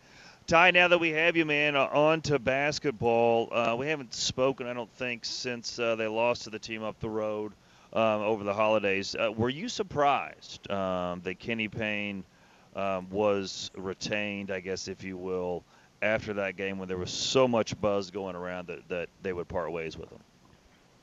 I was surprised, to be quite honest with you. I think, you know, I think, you know, several people have reported it, uh, or not reported it, but just kind of talked about it on their various platforms that, you know, there was a plan in place you know, you can, you know, people can believe what they want. I do think there was uh, someone that w- was ready to take the interim role. I do think there was a plan um, that was talked about and lined out. I do think Josh went to the powers that be and pitched that plan, and wherever that uh, fell through, I don't really know. Um, somewhere along the lines, uh, it obviously didn't happen, and so I was surprised. I, you know, I I thought for a while that I was cool with Josh not talking. I thought there was too much smoke there now that, that he needed to talk, and uh, you know, I'm glad that he did. However, you know, I do have a problem if if if he wasn't the one, you know, making that decision. You know, that's a whole other can of worms. So I'm hoping sure. we're past that whole um, a, a variety of issues where you have, you know, the president derailing the basketball coach and, and, just all kinds of different things. You have the, you know, the whole, you know, Vince Tyra where he was trying to pull in Brohm and, and that got shot down. So I hope that's not going on again. I'm not ready to say that it is definitively, but I was surprised. And, you know, I, you know, you had a caller on before before I before I jumped on here, and he was kind of talking about how he thinks you know this is going to be messier than we than we realize, and I think he had a point in that. Like it's hard to it's hard to separate with someone that doesn't that doesn't that doesn't get why there's being a separation, that doesn't understand that there's a problem. And I, I really think that's that's what we're going to see. I, I think Kenny is it thinks everything's going well, or not, maybe not well, but I think you know he he believes he's just chugging right along, and so that's just going to make this whole thing a little bit more dicey as we move forward. I don't expect him to be back for year three, but I mean, man, the longer this goes, and, and the more that you know, the more that you know the excuses pile up, and the more um, you know that you could point to this or that, you know, you just I mean, I just I just hope that that the decision makers at hand uh, know what's at stake here, know that a a generation of fans is, is are, are on the verge of, of being missed out on. I, I hope they know the the urgency that they need to act with. And I think, you know, when you look at the buyout not dropping until March 31st, I mean, I don't think you could wait until that long to make a move. So, you know, I really don't know that that buyout is a legitimate reason to wait. Because if it is, then you're really going to be handcuffing the next coach, you know, making that move on March 31st, and that new coach not is not going to get in here till April. That's going to put them behind the eight ball. So all we can do is just trust that Josh Heird has a good pulse on the situation, is doing the, the back channel work um, behind the scenes, and just just really hope that that the people, like I said, that are making these decisions uh, know what's at stake here. Ty, overall for you this season, um, what's been the most surprising aspect uh, of the basketball year so far? Um, what did you expect that would be better, uh, if at all? Um, and your just assessment overall on, on year two. You know, Kenny, you know the, the the little times he talked during the off season, and the the the um, the little amount of media availability that he did, you know, he kind of had a little swagger to him, and it almost you could almost read that he liked this team. You know, that's that's kind of the the gist that I got just throughout the summer. You know, he he kind of talked like he knew that this was going to be a lot better and a lot different. Like he he had no problem saying that you're you're going to see a difference this year. You're going to see a different team. You're going to see guys bought in. You're going to see guys that have a chemistry that like being around each other. I mean, he talked about all of those things. So to me, you know, aside from the the identity or the the X's and O's, you know, I thought the the energy on the bench would be different. I thought the the guys on the court would be playing with their hair on fire, knowing that their coach, you know, is is on the hot seat. I just thought from an overall energy standpoint, it would be better. And it just hasn't been. I mean, the bench is the exact same as it was last year. The body language on the players is the exact same as it was last year. So take the basketball out of it, take the style of play out of it, take the you know what are they doing on offense and defense out of it. I thought at a minimum with a new crop of players that seemingly like Kenny and Kenny seemingly um, letting people know that that this is a group that that is is all in on each other. You know, I really thought we'd get the energy component uh, of this, and we just haven't. I mean, the bench is like I mentioned, the bench is still quiet, and and people are sitting down. I mean, you have clips where you know a, a missed foul doesn't a foul doesn't get called, and the only guy standing up on the bench to walk on. I mean, we've all seen the clips. I just thought the energy would be different, and it hasn't. Yeah, uh, you're you're right on that. Uh, Ty, do you expect him to uh, coach the remainder of the year? I mean, look, I mean, I, I was I was almost certain a change would have been made uh, before the new year, and it, it wasn't. And uh, you know, I, I I I would be guessing at this point, to be quite honest with you. Um, I, I think at, I think now you you've they've almost they've almost uh, they've almost kind of let people know that they're going to ride this out. And uh, you know, I think at this point, I mean, if there was a change being being made mid-season, I would have liked to see it done before you get into real conference play, so you could really salvage some some positive energy, you know, somewhere Yeah. along the lines. But I think this point, it's a lost cause, no matter if you make a change or not you know, I think I think at this point you ride it out. But like I mentioned earlier, you know, if you're really looking to, to save two million dollars, you know, where where does that timeline? Where does that? Where does the where does the you know where does the rubber meet the road? Is it is it the day after the the day of shame in the ACC tournament? Because if it is, then then you're still on the hook for that two million. You know, so yeah.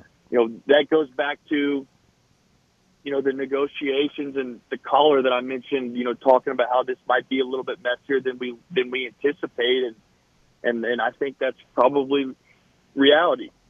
And you know, you just have to hope that you know some of the power brokers that be that that push for Kenny can can come to the table and and and really just you know put egos to the side here and and really just put the program um, the best interest of the program at, at, at their heart and mind because you know anyone that cares about this program should know that that that moving into a year three would would not be good for everyone involved. So, you know, I just hope that that that the people that, like I mentioned, the people that that push for this hire that are in um, in on the decision making here can can all come together and, and this can work out. But you know, I, I just I just think we're dealing with somebody who who just is naive to to what's going on and and naive to to the situation at hand and the injuries are probably going to give Kenny even more of a a, a, a sense of security that you know that he's not doing that bad of a job and I just think we've we've just got to hope that Josh Heird has a handle on this because um, he's the one that that's responsible for for uh, making a change, and he's the one that's responsible for um, getting this done as swiftly and smoothly as possible. So um, this is going to be on Josh, and, and we'll see what he has. Ty, we'll get you out of here on this, man. Um, who do you think are realistic candidates for this Louisville job this time around? Like, give me three. So, I mean, look, I know this. I know this name is has been mentioned um, in the past as a no shot. Um, you know, SEC money.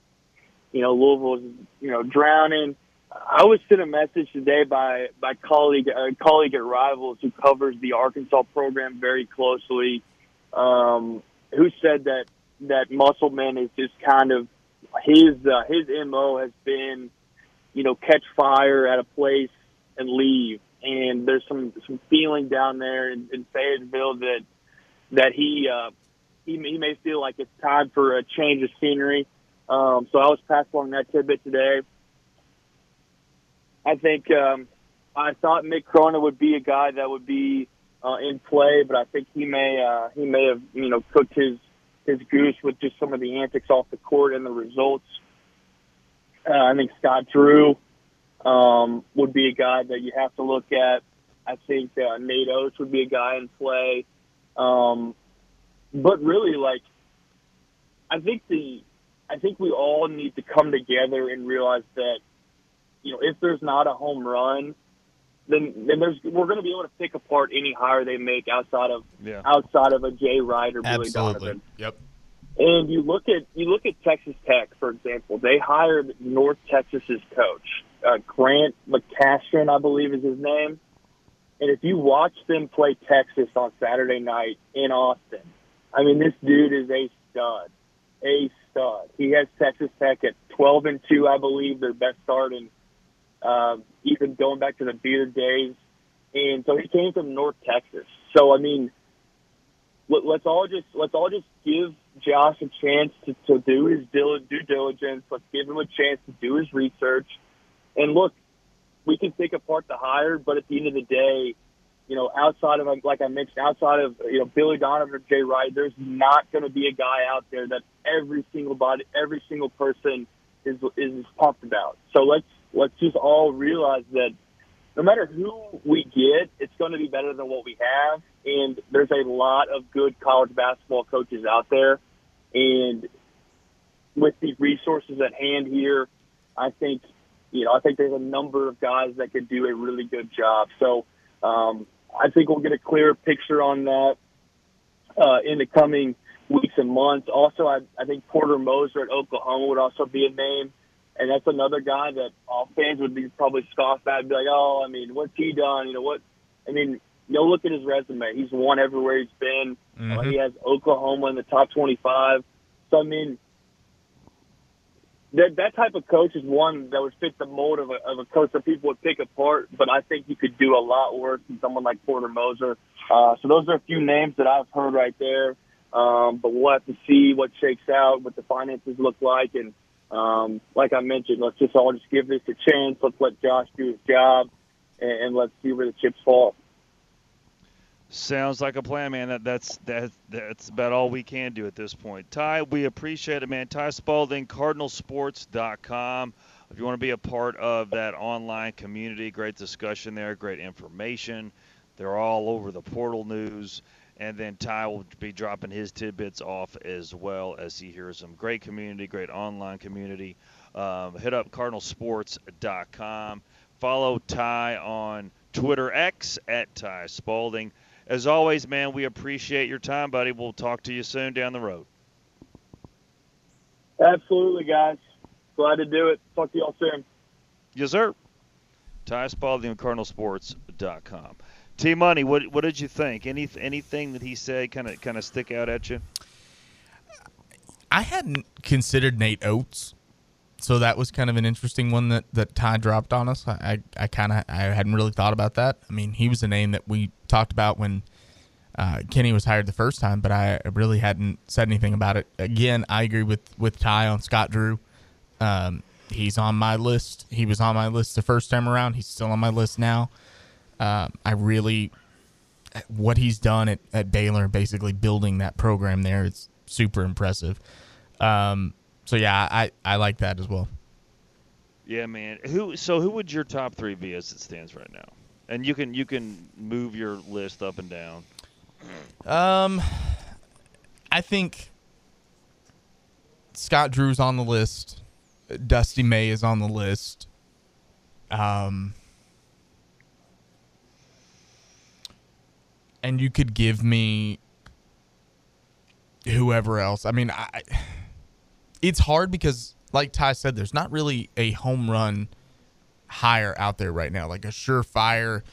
I think Scott Drew would be. This guy's gonna, yeah. Well, yeah, I think that's probably the closest. Yeah. I think he's he's probably the closest. He would be my my number one, um, and then you know Dusty May, Nate Oats. Um, I particularly not big on on Musselman. I was on the Must Bus the first time around, but the way things are going right now at Arkansas, and I mean, if if what Ty said is true, that you know he kind of likes to go somewhere and then flame out and then go somewhere else, like I, we don't Yeah. need that at Louisville. Uh, we need somebody that's going to be here, that's going to build this thing, and that's going to be here for a while. Um, so I'm not too big on that. I know a lot of people want Chris Beard, and you can't deny the the play and and the coaching on the court. Um, I would need a little convincing on that one, but uh, and then yeah, Mick Cronin. I thought that might have been a good fit, but yeah, he has just peed down his leg this season at UCLA. So uh, I'm I'm good on that. Yeah, yeah. I mean, you know, I think to what Ty said. I mean, you know, anything's going to be an upgrade um, from the current state of affairs right now. Hell, I'll But take yeah, Ethan Moore if he wants to. Uh, if he wants to go start only- coaching, Then only if Tayler Lynch comes alongside. So. bro, I got you. Yes, there we go. Um, you know, uh, I am coaching. Um, I'm helping coach my daughter's upward league basketball. Oh, are you? Yes. All right. So So they are you? Are practiced you? last night? Are they pressing? Like what's? No, we can't press in the younger in the second grade division. You can't press. And boo. What? You know. Who do we write a letter to? Because that's ridiculous. Well, it would be um, upward, but we're not. Um, we're, we're we're still in the learning stages Ah, of that of that that league. All right. So you playing two three zone or like what's the deal? Um. Well, we cannot do that for the younger age group yet. Oh Uh, my God! What? All right, We so can't press like- anymore? So they're gonna look like Louisville out no, there. no. They're not gonna play any defense. Like what? In first and second grade, you. Can, I mean, it would be tough to kind of really kind of harness that energy. You know. Yeah. We got we got to get them paying attention first, and, and we're good. With, So you're just gonna play man. Well, we're still kind of learning through that. But Yeah. that's that's kind of you got to sustain. That's that's who you're supposed to continuously guard. um, and you know you can't you know drop your arms down. We're working on that, keeping arms straight up, not Yep. arms down. Yep. Um, stuff like that. And now for the older, the fifth and sixth grade, um, it's a little more. You can press, you can do zone. Um, we're just working on, you know, being a little more decisive, making quicker decisions, stuff like that. So Well, When she gets home, though, you're working with her on a one three one and like getting her familiar with it, so that as she gets older, like she'll be, she'll be ready to be the coach on the floor for you. Well, um, no, because then it's like off the field hockey stuff. So. Oh yeah, that's right. Yeah. So yeah, we're field hockey's year round in this household, so we're we're doing that as well. Nice. Yeah. So, uh, good stuff there from Ty. Always. Um, I, I'm with you though. I, I was on Must Bus the first time around. Certainly, I would not be opposed to having him, um, but I'm still give me Shaka Smart. Uh, Okay. Jerome Tang's on my list. Okay. Um, the guys that you mentioned as well. Um, I think Scott Drew is probably right now number one. I'm telling you, dude, I think he would be really good here. I just don't see it happening. Chris Beard's on my list. Yeah. Um, but like, but if you looked at his, uh, sal- I mean, he's like, I He's think he's underpaid two and a at half Baylor. million. Yeah, dramatically Payne- underpaid. Payne's getting three point three five. I think Scott Drew's two point five. And I the mean- thing is, like Baylor's had opportunities to pay him, and they just Yeah. they just haven't. I mean, they won the championship in two thousand one. Like, you know, if you get a coach that's won a national championship, I mean, Yeah. that's a home run hire. Yep. As far as I'm concerned. So. And who has Baylor in the top 10 regularly, and Baylor wasn't exactly known for their basketball lineage before he got there. No. And they had people murdering each other, literally, when he showed up. So this would be a cakewalk of a rebuild compared to that. Yeah, absolutely. I, I would have Dusty May on the list as well. And I know Chris Beard, I know all that kind of stuff.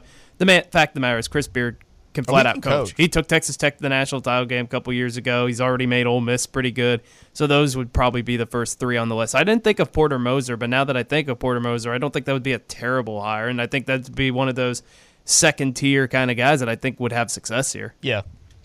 And I like you mentioned Dusty May Tayler. I, I like him, but I'm just scared off of the IU stuff because he's basically still viewed in those circles as the heir apparent to the Indiana job once Woodson leaves. And whether that's you know three or four or five years from now, Yeah. um, you know, and then you could still make the argument. Oh, once Dusty May gets here and he has success, why would you want to leave? But that's still the same thing. He's like Louisville's Jeff Brohm in football. He's from Yeah. there. He's from around the Bloomington area. He played at IU, so he has that connection. So I certainly think, um, while he's a fantastic coach, um, I'm wanting somebody, whoever this is, um, I want to have sustained success. I want to have. I don't want to have interims. I don't want to have. You know what I mean? I don't want to have the the instability that this program has had for the last several years. Um, so um, I want I want some stability. You don't want to be in the same position like three years from now, having to go hire another coach. Yeah, and you know you I, I you know I like having that comfortable fit of you know what you have, and here's another year. You know what you're going to get. You know your offensive and ge- defensive philosophies, and you're ready to roll here. Uh, just uh, a a game of note: Florida State is now beating Wake Forest 59-53. Josh Nickelberry, former uh, Louisville Cardinal, was at the line for Florida State just a moment ago. Um, Florida State eight and six, two and one in the ACC. Wake Forest eleven and three, and, a perfect three and zero. But you know, they got 11 minutes to kind of turn things around here after their big win over Miami. And I Mhm. don't know about you guys, gentlemen, but I watched a lot of that game. Super entertaining, back and forth. Uh, Yeah, very much so. impressive. Yeah, that Wake Forest is a better team than people think. Yeah. And I know they're not playing too well tonight, but that that's a team that's going to be a tough out in the ACC. And you know, Florida State, as Ethan said earlier, that's the team that Louisville's going to beat. So apparently, we're going to get revenge for the uh, ACC championship game. Uh, That's right. There we go. It's so hard for me, and, and I don't. I know you guys probably don't feel this way, but you know, basketball is is my second love in terms of sports. You know, football is my first love. I will watch any random MAC game on a Tuesday night. You know, I watch NFL games that my team's not even involved in. Like I just I love football. Um, I enjoy basketball, but I enjoy basketball way more when Louisville is relevant. And it is so Sure. difficult for me to even watch college basketball when Louisville is not relevant. Like it's it's just not enjoyable for me. I don't know what it is. Because you feel like you're not a part of it. Yeah, I, I, I- that's probably part of it, and and so I'm just like, It's like Rudolph when he doesn't get to play in the reindeer games.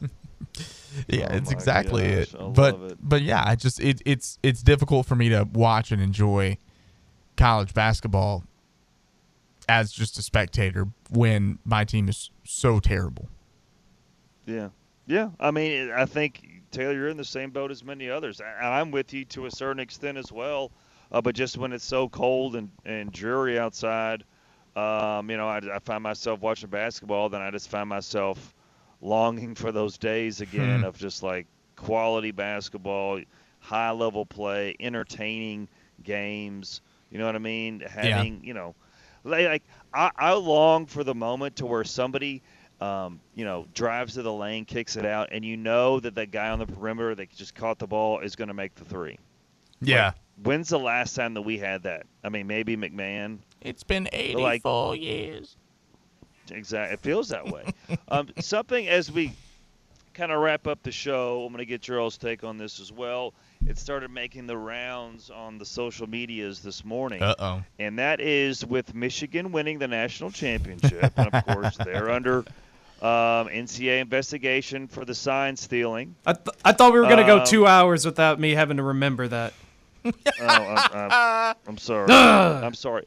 But, but if you know, and again, the, this investigation, and I'm hoping that the the investigation finds um, uh, Michigan didn't do anything bad enough to to vacate their championship, then I think now Louisville has um, some legal merit to restore the records and, and hang the banner. What say? What say you? Yeah, You have there's no now. Now, my question is if Michigan gets their championship vacated, who do you think is going to be the current Michigan player that's sponsoring Mo- with Morgan and Morgan? Do you think it's going to be Blake Corum? Do you think it's JJ McCarthy?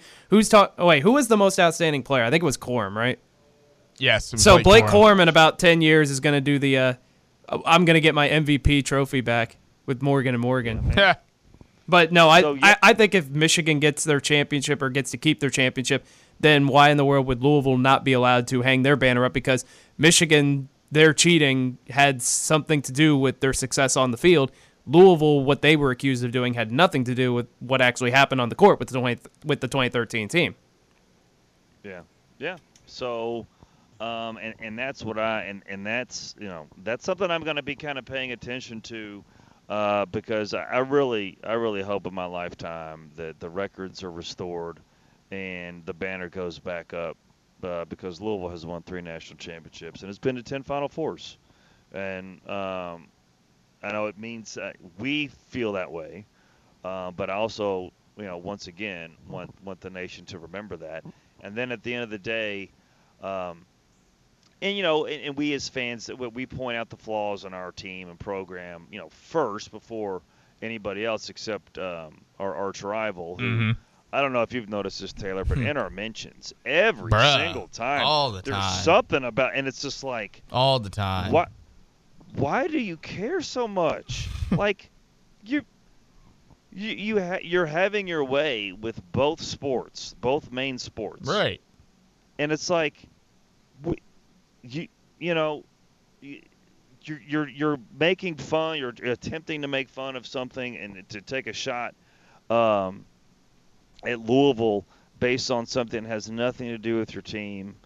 Um, but I feel like, is it me or do you, do you feel like there's been more people commenting, more people in our mentions than ever before from the team up the road? Oh, 100%.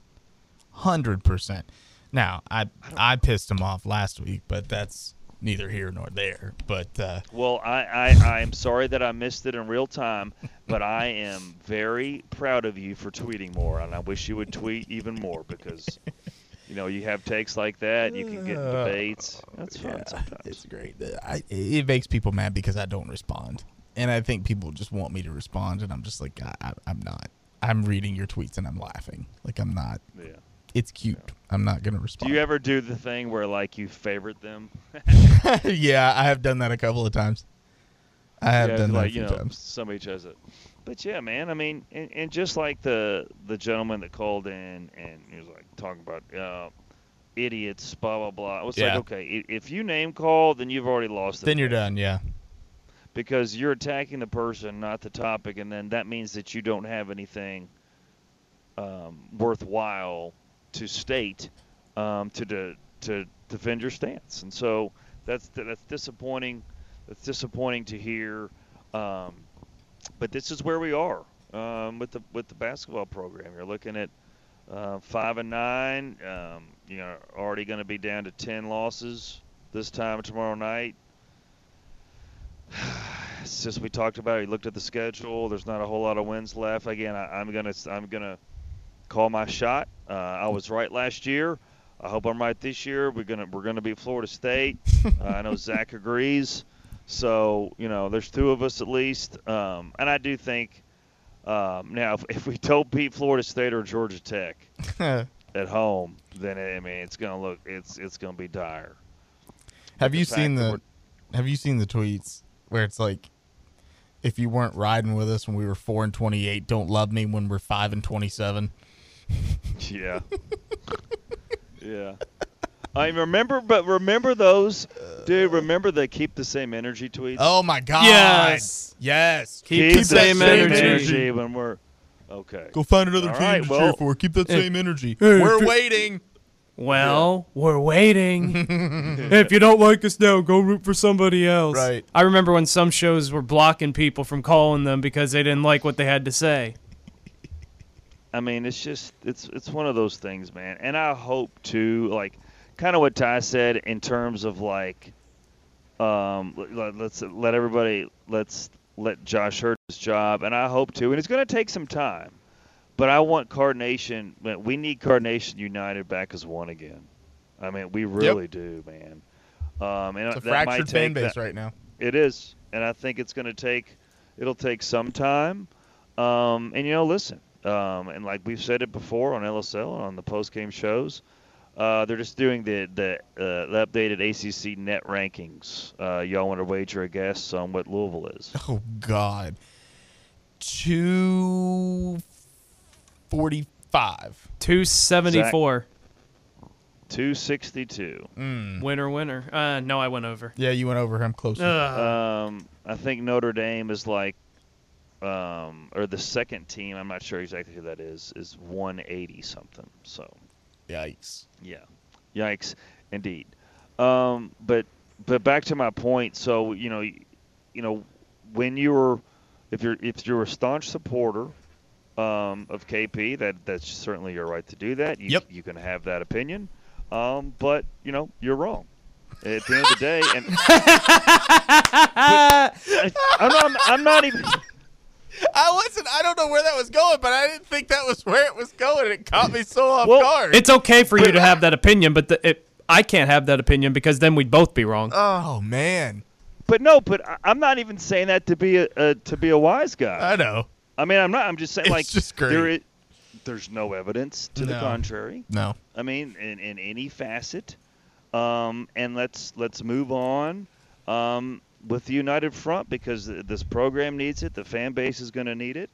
Uh, but yeah, I mean, there's no there's no silver lining. There's nothing that you can point to in any facet of the program that would give you, you know, any rationale to to want more of this. And so, and I'm hopeful too um, that you know when when the time comes. Uh, I think Ty and the caller, I believe it was, I don't know if it was Steve, that said that about you know maybe it's not as the the ending is not as smooth based on kind of you know just based on KP's statements about you know he doesn't really kind of feel like Yeah.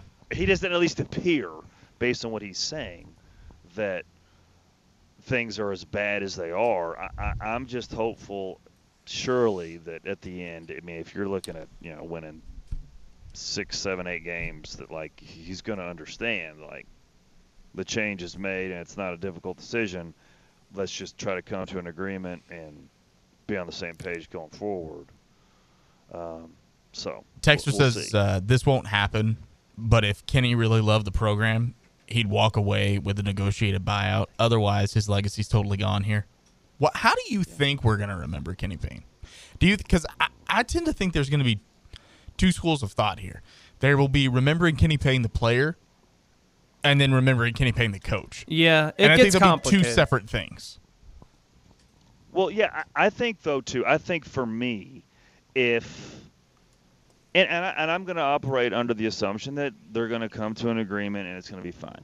If that happens, uh, there's a negotiated settlement. There's nothing prolonging moving on, so Louisville can hire a coach, get talent in the portal. Then I think, um, as as a couple seasons go go move along, that Kenny Payne will be remembered for being a good player here. Yeah. Being a thousand point scorer, being a national champion, Yep. being a first round NBA draft pick. Yep. If for some reason, like the caller alluded to, and, and there's some issues, then I think that's that's when it could get ugly because it's like, okay, this is what it is. Like you are what, ten and fifty, whatever. that's the record. So at the end of the day, that that's that's why we're, we're moving on, and don't try to fight that. Just I mean, that is the situation that that's we're faced with. This is this is the data that we have to operate on. So, having said that, let's move on. Let's not talk about um, the cloud excuses. Let's not talk about the injury excuses. Let's look at um, the roster construction. That's why you didn't go out and shouldn't have gotten a Karan Davis, who was unproven, who you're not using. That's why you shouldn't have got um, Jovanovic, who, um, you know, I guess could be a, um, a decent role player in a couple of years. Like you don't get those two. You don't use those two scholarships to build your roster when you have to win in year two. Like you don't take flyers on people, and you did, and now you had both five star five star commitments um, not playing for you, and you know one I could think you could blame partly on Kenny, and that is Trentyn Flowers. Yep. Uh, for not having the foresight to see um, how his parents are and, and wanting to shop their kid around. Um, but then obviously you, you can't blame anything um, with on Kenny for, for Dennis Evans' medical issue. Uh, but then but then you have two scholarships that are basically um, there's a void there. But then you have the other two um, with the five star prospects not being able to, to play either. So on top of that, I mean, you you, know you you flip flopped on on making the portal a priority, so that is another issue as well on down the line. Um, so to answer to answer that question, I'm hopeful that we'll all get on the same page and it'll be a smooth transition on to a new coach. I'm really I'm really expecting that, and I hope for all parties involved that's what happens. I hope so too, because it's a difficult situation. This is what I said at the very beginning when Kenny Payne was first hired. I was like, you know what? I hope that it works. This isn't who I would have hired, but I hope that it works because there's nothing worse than being the athletic director that has to fire the alumni that's the head coach. Like that's just an awkward, sticky situation. It's great when it works. And look at Jeff Brohm. It's great when it works, but when it doesn't work, it's a very awkward situation. Mm-hmm. Yeah, and and I think, man, to be honest with you, it's been so bad that like I don't even like think about Kenny Payne as an alumni. Yeah. Like you know what I mean? I'm just like we have to move on. We have to get a coach in here to get the program back to where we expect it. I mean, I remember watching Kenny as a kid growing up. He was a fantastic player, awesome jump shot. Um, again, a national champion, uh, nu- um, numerous Sweet 16 participant. He, he played uh, with Pervis on several really good but Louisville basketball teams. And it's just, you know, I, I hate the whole situation. Again, we all wanted this to work Yeah. because that meant Louisville would be successful, and it hasn't, and it's unfortunate. But that'll do it for us tonight. If you missed any portion of the show, you can hit up that podcast. We'll tweet that out here later on this evening. I will have you for the Coors Light Louisville basketball postgame show tomorrow. Tayler will have you on Saturday uh, for the Louisville basketball postgame show. So uh, feel free to interact with us on those platforms as well. Our thanks to everybody who called and texted and tweeted us. And also our thanks to Zachy C uh, for his hot takes and, and keeping us on there. We appreciate it. No, and until next time, Go cards, beat the Canes.